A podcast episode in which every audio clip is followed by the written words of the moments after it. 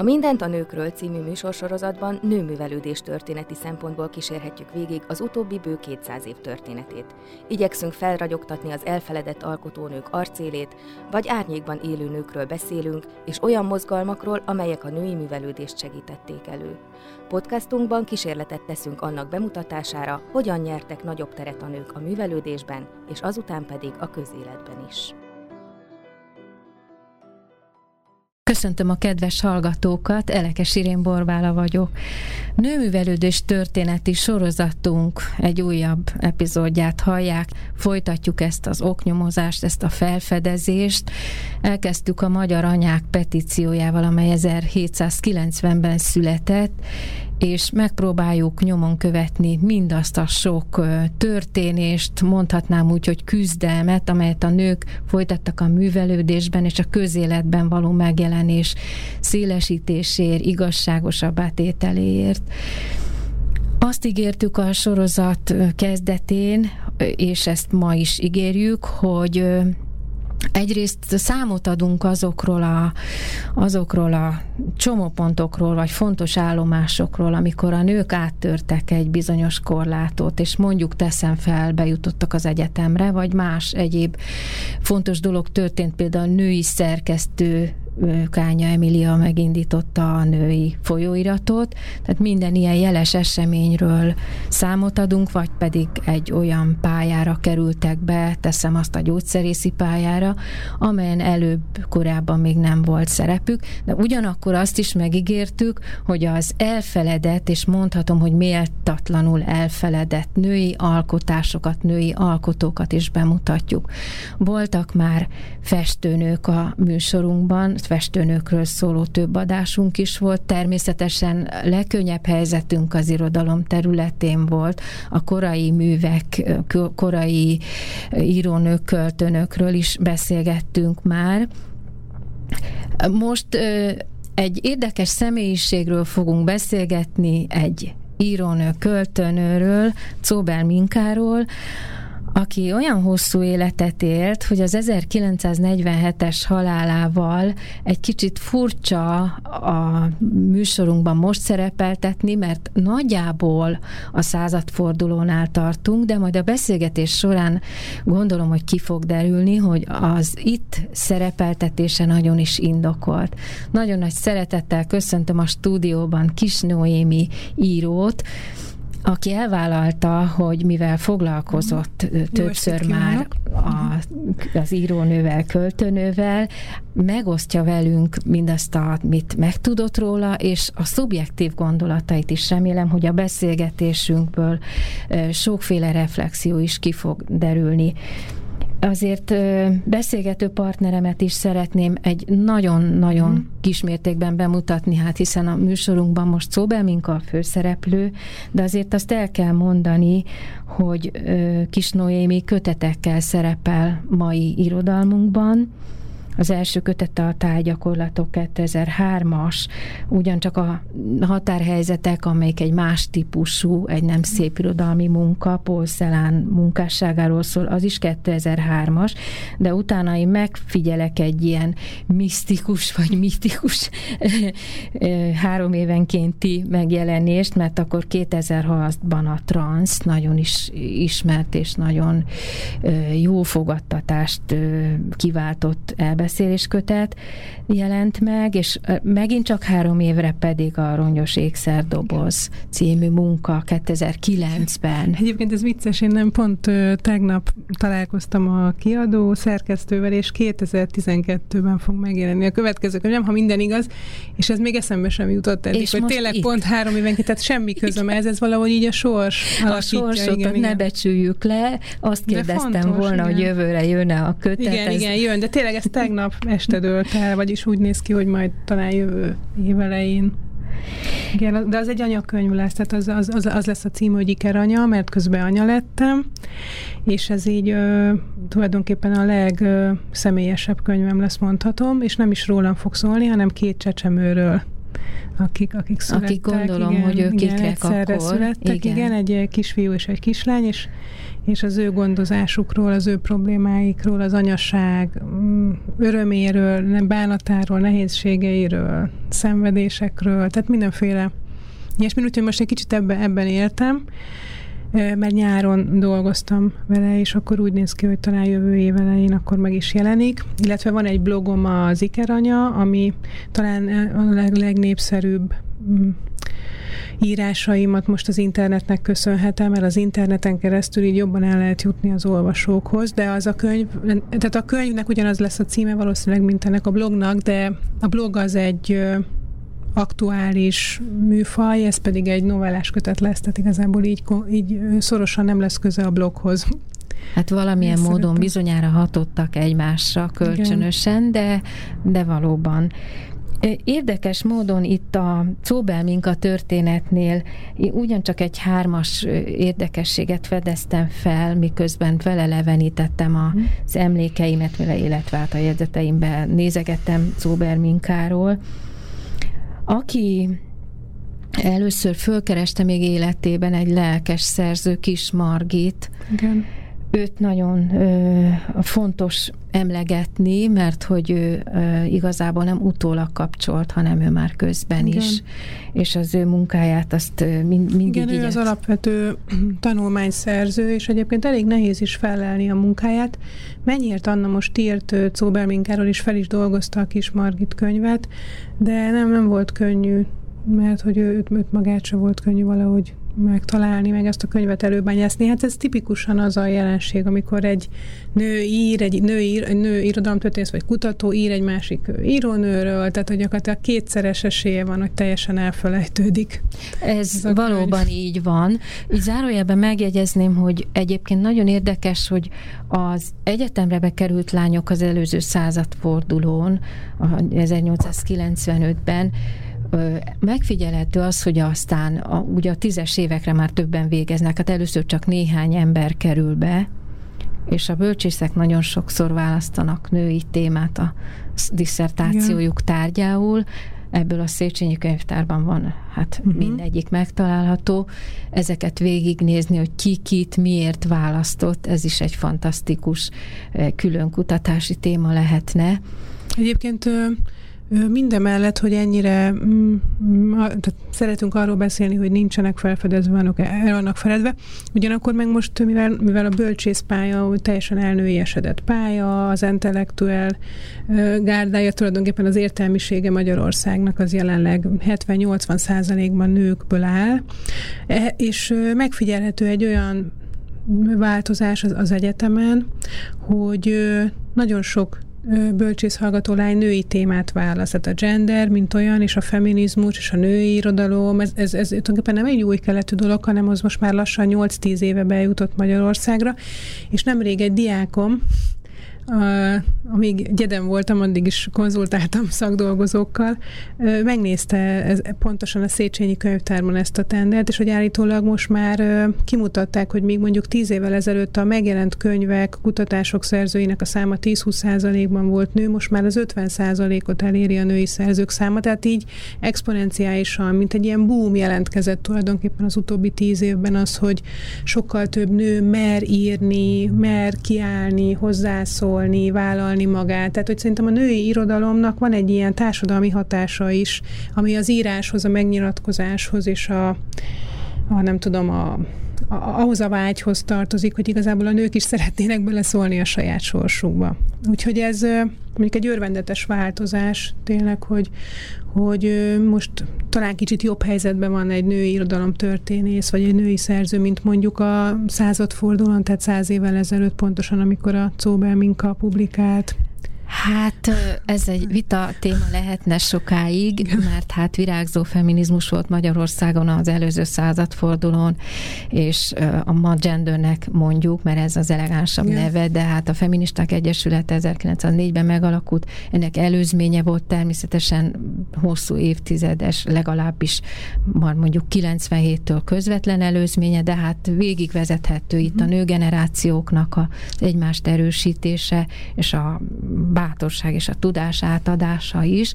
Amit inkább mégiscsak azt mondom, hogy teljesen igazad van, az az, hogy utána a második világháború után, már az első után is, de a második világháború után az a bizonyos államszocialista nőpolitika, uh-huh. amelyik borzasztó sok, mai napig is köszönhető előnyös jogszabályt megalkotott, tíz oldalat szedett össze egy kolléganőm abból a jogszabály uh-huh. csokorból, ami mind a nőknek a az a esélyegyenlőségét javította, bár akkor nem így hívták éppenséggel, de az egy nagyon keskeny kis út volt, amelyik egy olyan nőképet tételezett fel, hogy mindenki, de kivétel nélkül mindenki dolgozik egyformán. Ugye uh-huh. kezdetben a traktoron is, de már ebből leadtak egy picit, és az OSK-ban például ö, egészen a rendszerváltásig nem létezett a katalógusban olyan címszó, hogy feminizmus ki volt hm. írva, és ott volt egy nyíl, hogy lásd nő kérdés nőkérdés volt, és hát nőirodalom is volt, tehát itt azért kellene egy picit tisztázni, még gyorsan visszatérünk majd tehát, hogy ezek, ezek régi fogalmak, amelyeket újra fel kell újítanunk, frissítenünk, mert hogy van egy luk tulajdonképpen az irodalom történetünkben. Igen. Egyébként a Szóbelminkához ez már is kapcsolódik, mert van egy máig nem egészen feltárt vita, hogy a Por Péter 1970-es években ír egy tanulmányt a Szóbelminkáról, mint egy rekanonizálva Szóbelminkát, és mint egy el is tüntetve, mert tulajdonképpen ez egy felemelő és eldobó tanulmány, de mégiscsak elindult a recepciója a Minkának, és tulajdonképpen Por Péter, aki az államszocializmussal is ilyen meghasonlott viszonyban áll, tehát nem véletlenül, hogy ő választja az úgynevezett konzervatív ö, lírá, a századfordulós konzervatív népies lírába sorolja be Szóbel minket, ami ugye nyilván nem halandó, nem elég modern, nem elég friss, ráadásul a szerzőt, ugye ő az első, azt hiszem, aki, aki egyértelműen csúnyának titulálja, és ez mint egy, mint egy negatív jelző, mint egy bélyeg rá is ragad a, a Szóbelminkerről tulajdonképpen a külseje is meghatározza azt, hogy őt, őt miért nem szeretik mutogatni ilyen képes könyvekben, képes irodalom történetekben, szemben mondjuk a Kafka Margitta vagy más szerzőkkel, de hogy itt az államszocializmus van, van, volt azért egy ilyen bevállalt, de mégsem teljesített kisebb, nevezük kisebb női rekanonizációnak, amit a Por Péter szerintem elkövetett. Tehát én, én szeretem az ő tanulmányát, én vitatkoztam is pont a Mennyért Annával ez, erről, mert hogy szerintem mégiscsak egy bátorság volt, hogy ő egyáltalán összeszedte ezt, és elég alaposan összeszedte a, a Cóbelminkához tartozó esztétikát, ezt a, mondom, ezt a Biedermeier konzervatív költőnőnek nevezte ő, és ez mint egy rá is ragadt, még a mai napig is pont néztem, hogy az S. Varga meg akik mostanában írnak újra, persze férfiak a Czóbel Minkáról szeretnek esztétizálni, besorolják ebbe a, ebbe a nem egészen haladó lírába. Aztán az új értelmezések, a mai feminista irodalom történészek, kritikusok pedig már egész más fogalmakat használnak, ők nagyon is haladónak tartják, akár, akár áttörőnek, tehát, tehát olyan fajta népiességet, olyan fajta nőiességet, vagy radikális hangot tulajdonítanék neki, ami sokkal inkább mondjuk a boszorkánysággal, vagy a vagy a leszbikussággal, ilyen fogalmak kerülnek be a Cóber recepcióba, illetve hát egyértelműen a modern lírához sorolják, tehát sőt Adi előzménynek tartja nagyon sok kortárs tanulmány. És tehát, ez, tehát hát a, a Cóber mink az államszocializmusban is átment egy változáson, és ez egy kicsit jelzi, vagy megmutatja azt, hogy a feminizmus az mennyire nem volt egy ilyen tisztázott dolog Persze, abban, és nagyon méltánytalan lenne egy akkori tanulmányírót mai felvértezett, mindenféle Persze. eszközünk birtokába Tehát vagyunk. és szabadabb világban. És, és így neki, értelmezni neki, az ő írását. Igen, igen, igen. Úgyhogy e... én, én nagyon fontosnak tartom a Pétert, illetve a Danyi Magdolnát, mert őt is majd lehet, hogy így is úgy is fogunk róla beszélni, aki szintén egy nagyon, nagyon szép, és persze nehezen elérhető, de egy egész kötetet írt a Por Péter után pár évvel Czóbel Minkáról, verselemzésekkel, esztétikai nézetekkel, nem sok mindenben tévedett, ha szabad ilyen fellengzősen bírálnom őt. Én egyedül azt gondolom másként, mint Por Péter mindannyi Magdonához képest, hogy én szerintem a Czóbel Minka novellái is mindenképpen megérnek egy beszélgetést, egy, egy elemzést. Még én, én magam nem írtam meg, de a, a Pókhálók címmel nemrég megjelent a Millenniumi könyvtárban a novellás kötete, úgy látszik ezt tartották viszonylag eladhatónak, és mint egy újra piacra dobva szóba minket.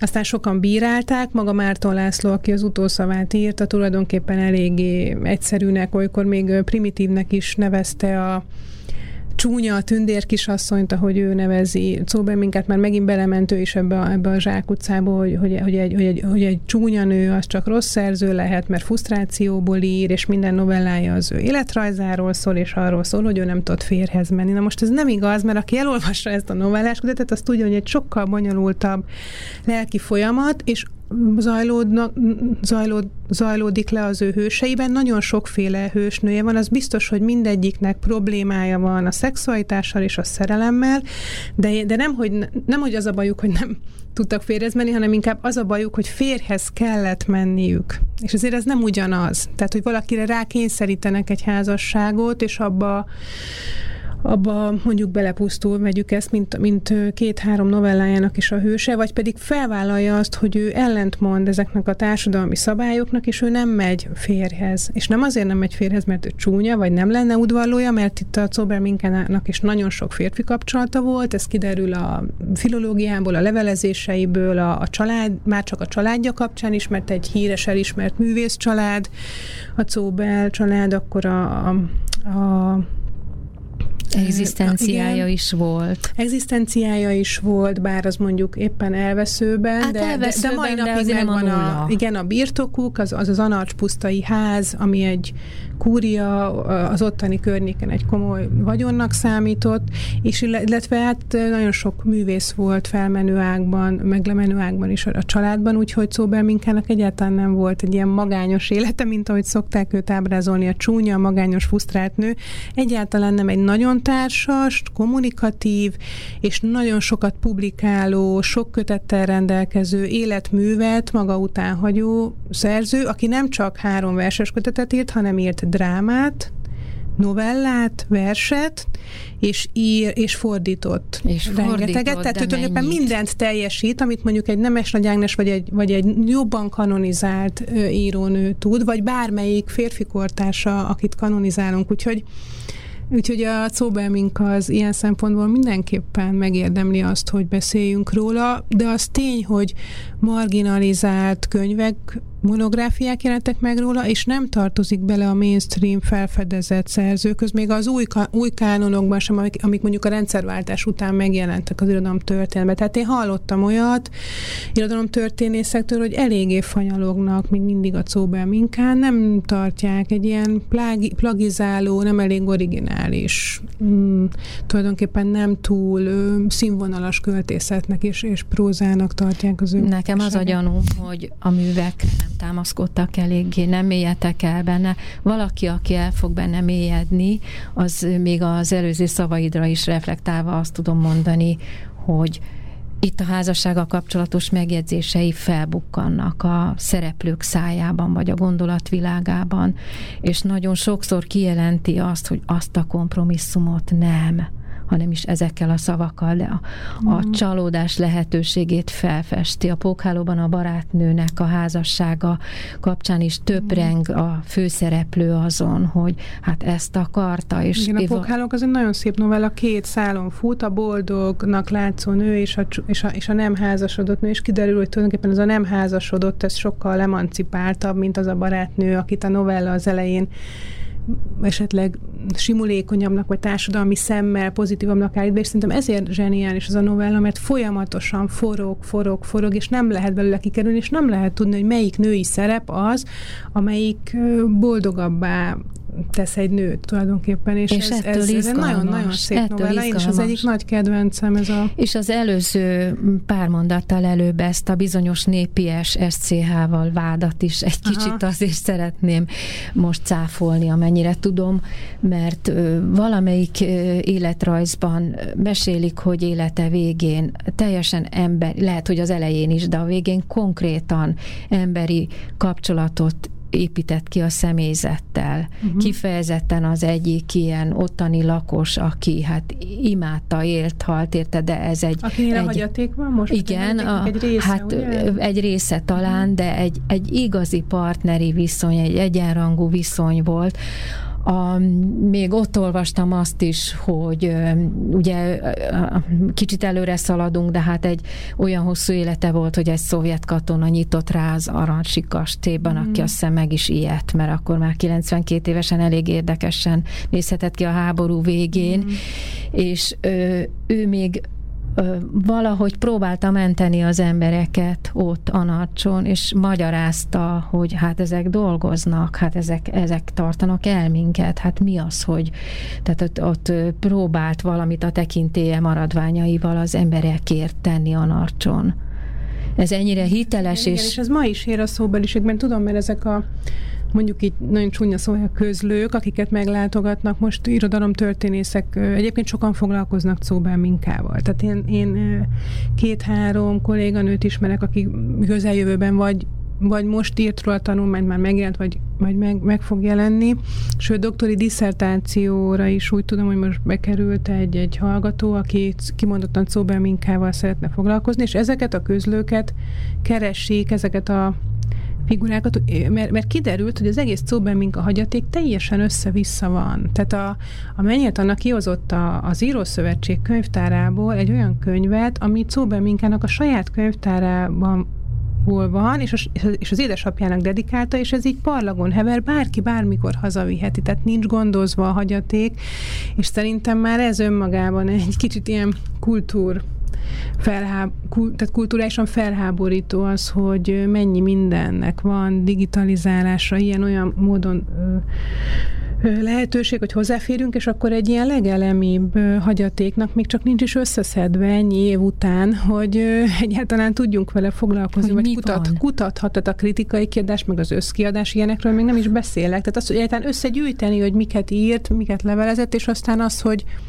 hogy az ő könyvtárában mondjuk milyen könyvek voltak. Tehát nincs, nincs ez, ez semmi. Tehát Czóbel Minka ilyen szempontból így nulla a magyar irodalom, irodalom történetben. A feltártságot mert, tekintve. Igen. Most jól belevágtunk a közepébe, és eljutottunk nagyon érdekes pontokhoz.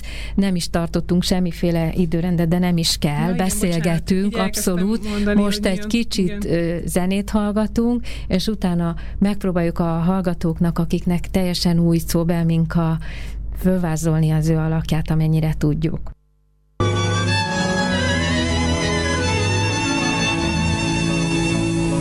Esik eső sűrű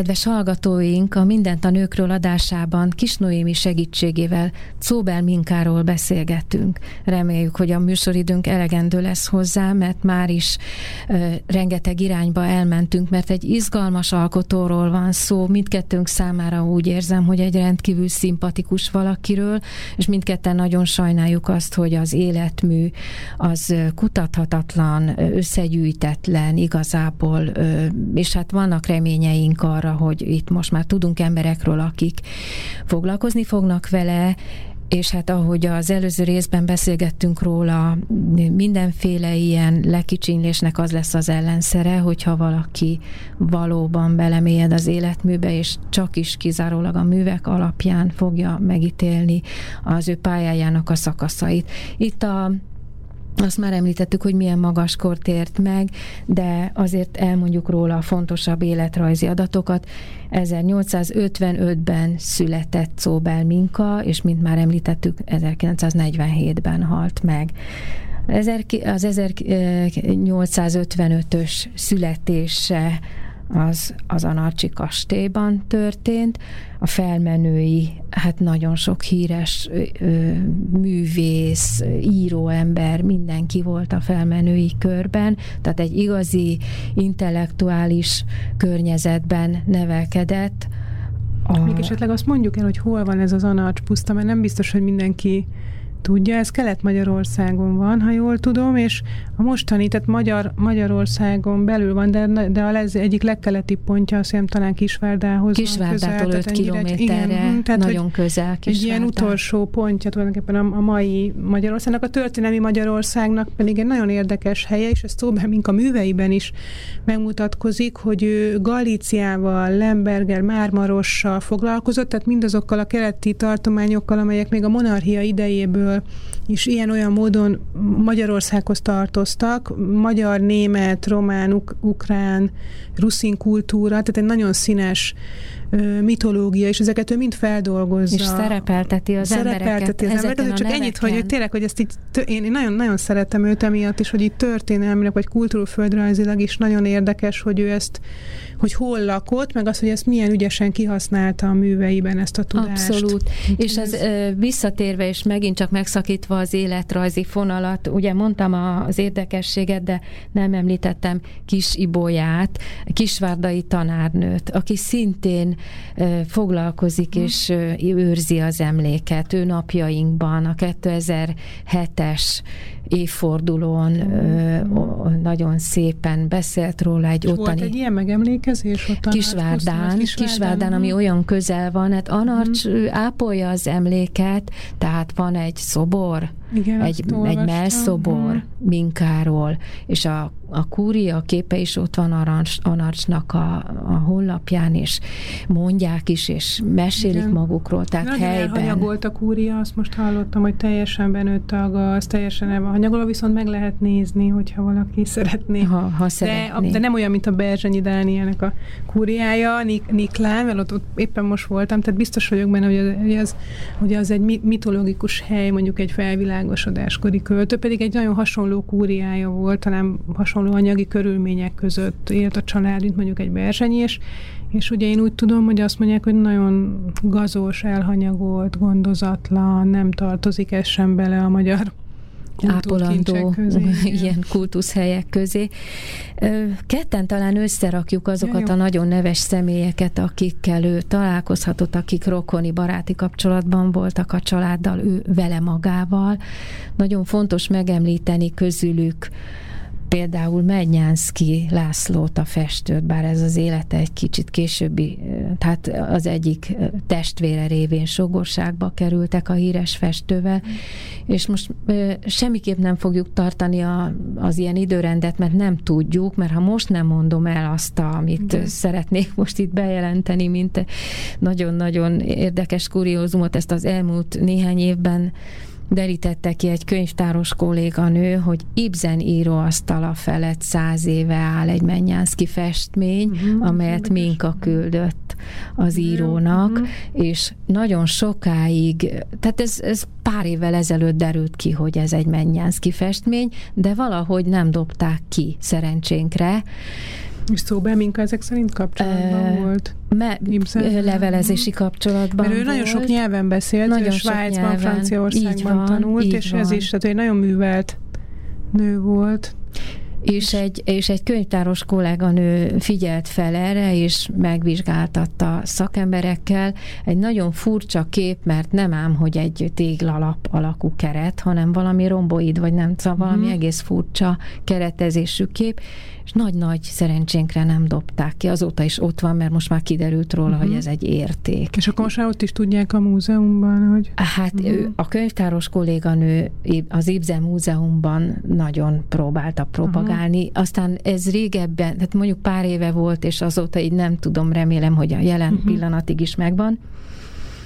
És hát a, azért arról is kell beszélni, hogy az édesanyja vajlány volt ugye, és itt a Vajsarolta. Igen, ők, igen, a Vajsarolta Sándor és a Cóbelminka, ők fel is tűnnek, mondják sokan, hogy Vörös Sándor fedezte fel újra a Cóbelminkát, mert hogy meg be, be, egyrészt beépítette a három verép hadszemebe, meg a pszichébe versorait, tulajdonképpen a psziché alakját is alakja is egy ilyen ellenpólusa a Cóbelminkának, hogy egy ilyen cigánylány, aki nagyon szereti, aki ilyen buja, és ugye ott van a Cóbelminka, aki egy ilyen szárazabb vagy ridegebb nőnek van belőle, de mégiscsak a versei ugyanúgy, ugyanolyan buják, vagyis azt, azt hiszem, hogy egy-két sort is verseket átemelt, és aztán igen, a Vajsarolt a Sándor, akinek most ugyanúgy van egy kis kultusza, a Borgos Anna írt róla nemrég egy tanulmányt, és hát Rakovszki Zsuzsa is írt egy regényt most Vajsarolt a Sándor életéről, de egy fikciós művet. Egyébként a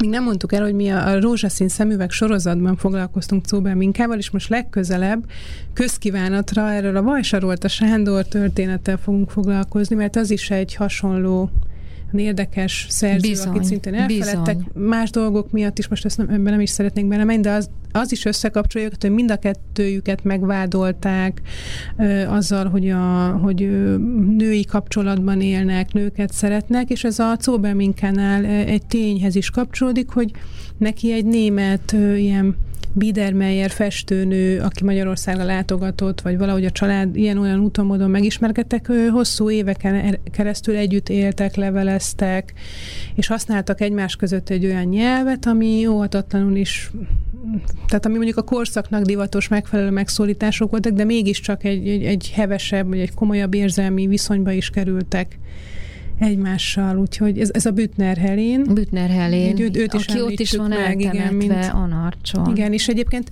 én kerestem az interneten, nemrég aukcióban is láttam a képeit, és van egy bizonyos értéke az ő festményeinek. Tehát ő sem egy ilyen elfeledett művész, hanem egy, egy mai napig is ilyen-olyan módon kereskednek a képeivel, mert a korszaknak megfelelő módon ilyen állatábrázolásokat, vidéki vadászjeleneteket ábrázolt. Úgyhogy ez de hát Ez ugye Virginia Woolf már milyen régen leírta azt, hogy a saját szóva című munkájában, hogy hát igen, hát a csata jelenet az valami.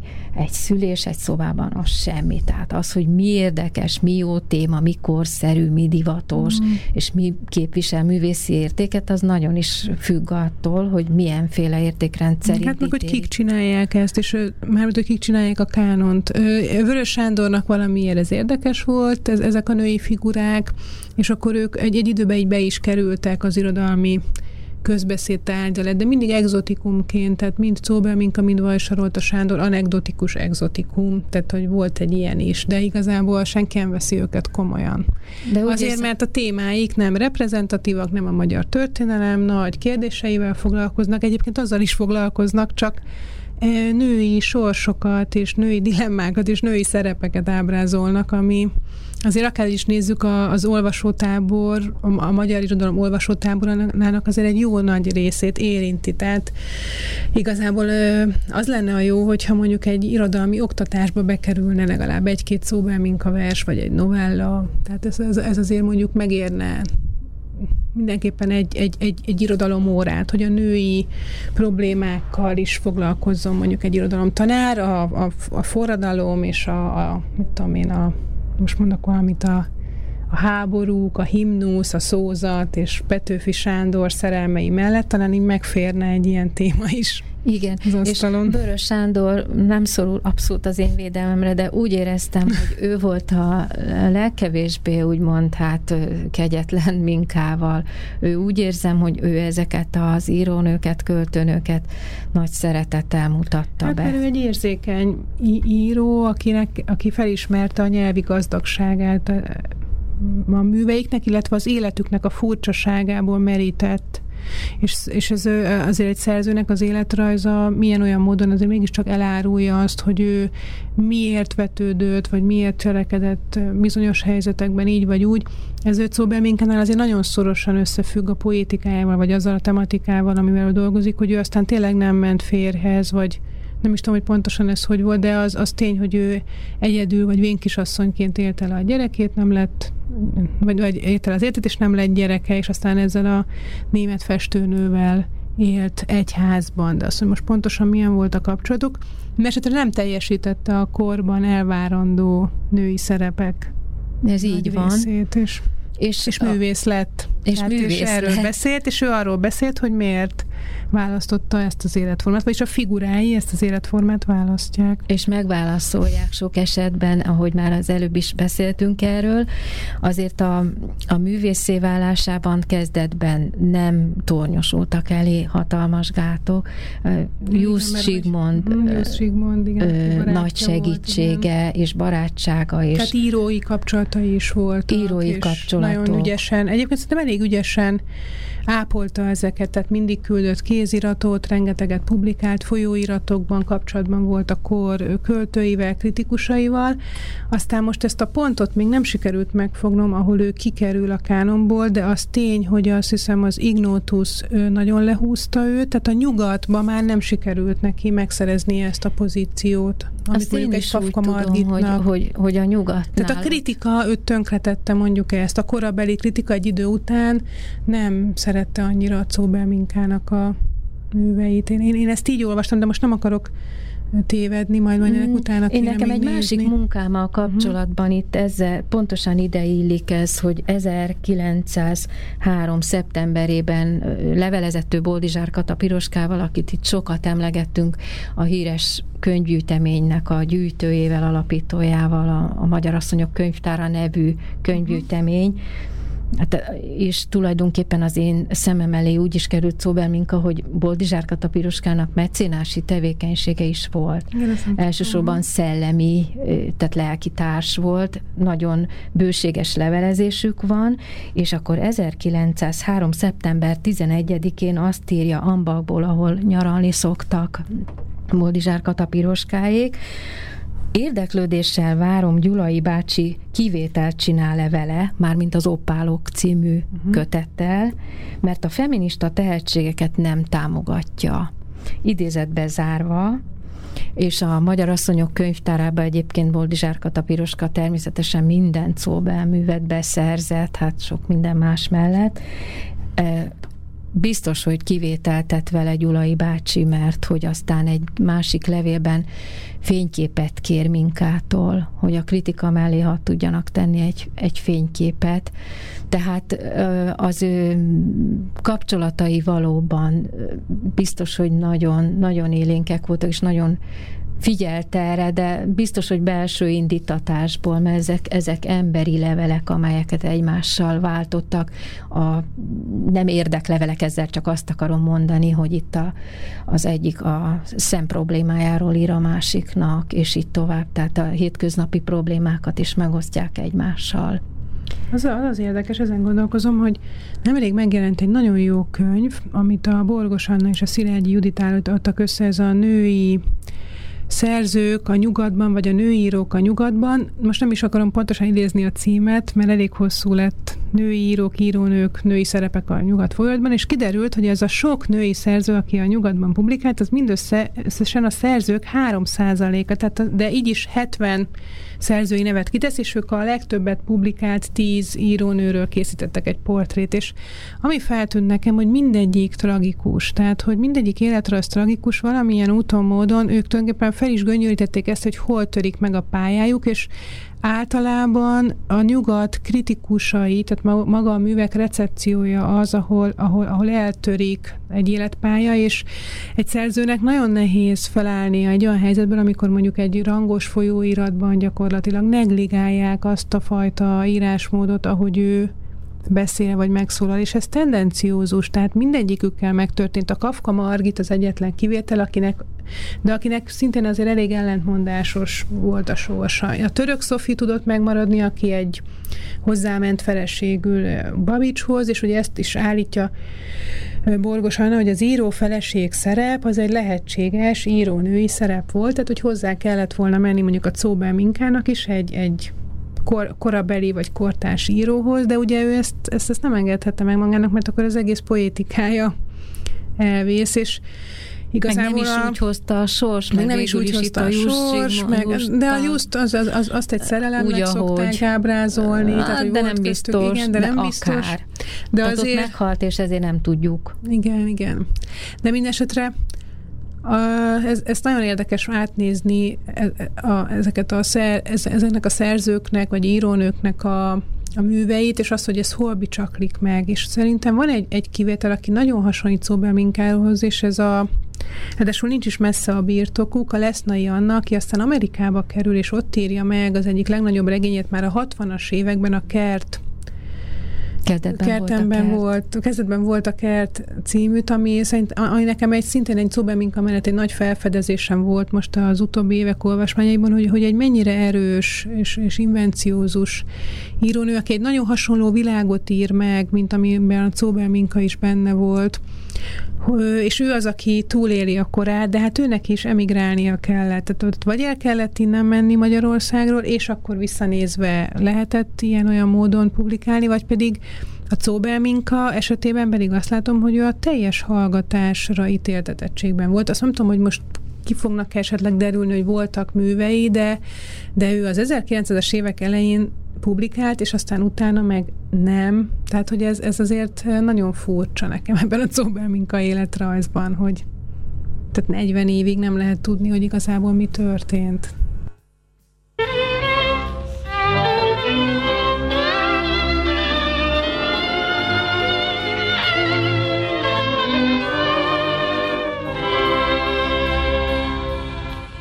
Hull az eső sűrű cseppje, sötét felhők alatt.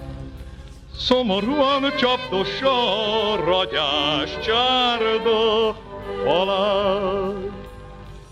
Tört ablakon svít a szél, benne egy csonka lámpa. Meg meginak hosszú drótján, üstös már a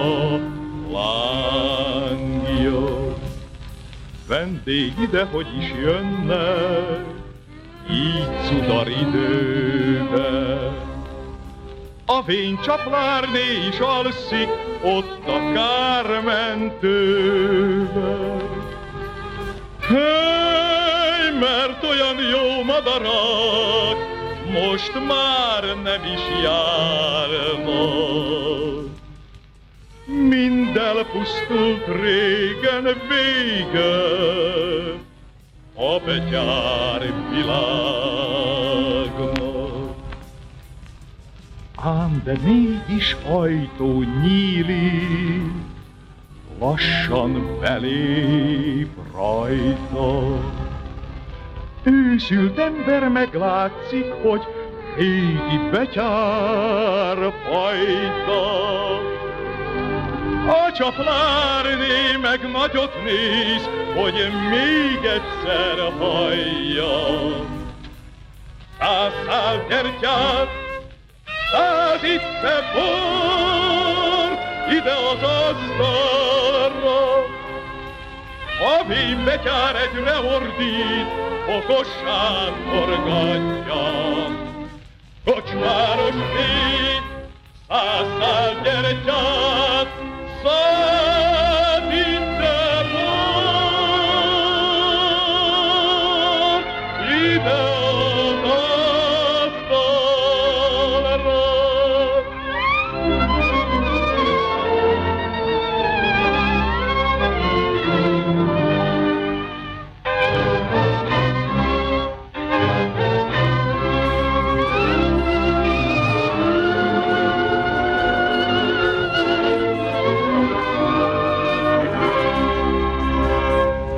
Kedves hallgatóink, a Mindent a nőkről adásában még mindig Cóbel Minkáról beszélgetünk, Kis Noém is segítségével.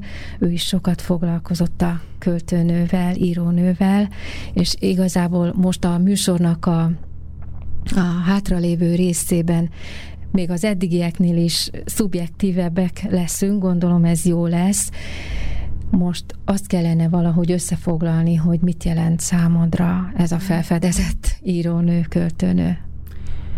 Hát hú, ez nagyon-nagyon érdekes. Igazából már, már említettem a, az előzőekben is, ahol próbáltuk a, az életrajzát, vagy a műveit összeszedni. Igazából a le, legfontosabb pont az az, hogy mm, nagyon sokat utazott, nagyon sokat látott, de mégis ki tudott alakítani a műveiben egy, egy, inte, egy intim és nagyon szubjektív világot. Tehát ez, ez nagyon izgat, hogy ezt hogy tudta megoldani, ezt, és, és nyelvi gazdagsággal ábrázolni, ami hát egy örökölt gazdagság, mert nyilván a kornak voltak divatos regényei, ő ezeket ismerte, olvasta. Én is, én is de szerintem is ez fontos, hogyha valaki most ilyen csúnya szóval professzionális íróvá válik, akkor tényleg muszáj elkerülni a dilettantizmusnak azt, rögtön azt a vágyát, hogy, hogy nem ismeri a, kor, a saját korát, a saját irodalmát, a saját művészetét, nem tudja elhelyezni. Szóval Minka nagyon is tudta, és szerintem ő, ő elméletileg is, és, és nyelvileg is nagyon felkészült volt, mert megnéztem a fordításait, a német forrásait, illetve egy nagyon-nagyon értett, az, hogy több nyelven beszélt, az, azt is evidensnek veszem, illetve nagyon értett a, a néprajzhoz. És ez, ez az, ami most a legutoljára megérintett engem. Van egy regénye, ez a az arany, aranyhajszálak, azt hiszem ez a címe. Vagy két, arany, Vagy két aranyhajszál, két aranyhajszál. ami egy ilyen gótikus regényparódia, viszont Bukovinában és Gal- Galíciában játszódik, és és nagy, rendkívül gazdag kultúrföldrajzilag, néprajzilag. Ezek, ez, ez a világ. És igazából, amikor a rongyos ékszerdobozt írtam, ami szintén Bukovináról, Lembergről szól, akkor én nem ismertem még a Czóbel Minkának az életművét, és most olyan jó, hogy hogyha így találok, vagy talál valaki, mondjuk én egy, egy olyan alkatú szerzőt, aki, aki hasonlóan tudott a privát szféráról is írni, illetve volt egy ilyen kitekintése, vagy kíváncsi volt a más, mások életére, ami esetleg egy inkább egy ilyen történelmi érdeklődés, vagy esztétikai, vagy, tudom, vagy, vagy, vagy az utazó nőnek az érdeklődése. Tehát ez, ez az ellenpólus, ami megvan a Czóbelminkában, ez mindenképpen nagy hatással volt rám, és most gondolkoztam is, hogy milyen formában lehetne ennek alakot ölteni. Többen megkérdezték tőlem, hogy nincs -e kedvem életrajzi regényt írni róla. Tehát, hogy meg nagyon, tehát kikutatni mindent, és aztán ezt egy fikcióba áttenni, de az az igazság, hogy most nagyon el vagyok foglalva, mert egy, egy, egy írónak, vagy nem tudom, számomra nagyon nehéz egyszerre anyának, feleségnek és írónőnek lenni. Tehát a Szóberminkának ez az anyaság, meg ez a feleség ugye nem volt, meg nekem itt most muszáj megfelelnem ebben a szerepemben, és nem tudom, hogy mikor fogok tudni hozzájutni, de hogyha ez a két akadály, vagy most nevezzük tényleg inkább inkább így nehézségnek kritizálva, inkább. nehézségnek, mert, mert, mert ugyanakkor meg egy rendkívül nagy gazdagság, feleségnek, anyának lenni. Tehát hogy én nem, ne, ugye ez, ez nem úgy van, hogy a házasság az mindenképpen egy rossz, nem, hanem ez nem. egy nagyon, de tehát ez, egy, ez, ez most egy más téma, de de kéne rá idő és hely, hogy ezt, ezt meg tudjam írni. Most vannak munkáim, de így mindig, még mindig benne van a, a fejembe, és bele is raktam, hogy, hogy szeretnék elmenni a Narcspusztára, ezt most meg is beszéltem valakivel, szeretném a Minkának a, az életművét is rendesen alaposan elolvasni, azokat a külföldi könyveket, amik hatottak rá. Tehát egy tanulmány szinten mindenképpen el tudom képzelni, hogy, hogy fogok róla írni. Aztán az, hogy tényleg lesz-e belőle regény. Egyébként úgy tudom, hogy most más valaki is elkezdett róla egy regényt, sőt, talán ketten is, úgyhogy biztos, hogy a kortás magyar irodalomban most e, e, sűrűbben fel fog bukkani Minka, mint mondjuk egy pár évvel ezelőtt. Ez így van. És lehet-e olyat mondani, hogy valamelyik munkája különösen megérintett, különösen azonosulásra késztetett? Hát a novellás kötete, én az utóbbi mm, hónapokban részt vettem még több beszélgetésen is Szóbelminkáról, étteremben is, kávéházban, vagy mit tudom én, egy, egy, egy pohár bor mellett, meg, meg voltam nemrég a Tilos Rádióban, mert ott is valamiért ez az érdekelt, tehát a nyitott műhelyben is volt, és ott mindig elmondtam azt, hogy rám a novellái nagy, nagy hatással voltak, mert a szerkezetük komplex, bonyolult, nagyon finom lelki megfigyelései vannak, és általában ő, szeretnek a verseiről beszélni. Engem a versei az a Biedermeier költészet annyira talán nem, nem is fogott meg, mint, mint a novelláinak a finomsága az Ikarus című verse az formailag nem, nem mai szemmel, meg hogy nem is értek hozzá olyan fokon, hogy irodalmi kritikát mondjak róla, de valószínűleg nem arról híres, de biztos vannak ilyen kulcsversei, amelyekben azt írja, mm. hogy én legalább közel voltam a naphoz.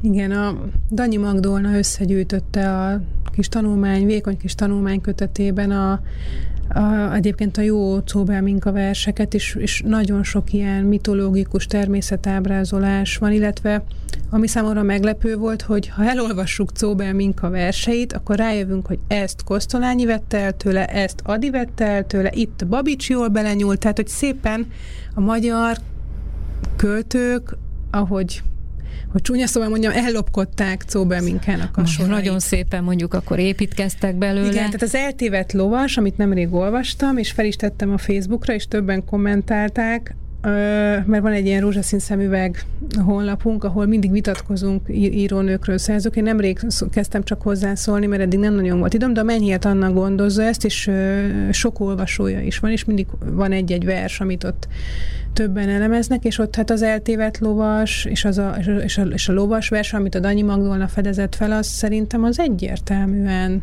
Adi átírta Cóbelminka versét.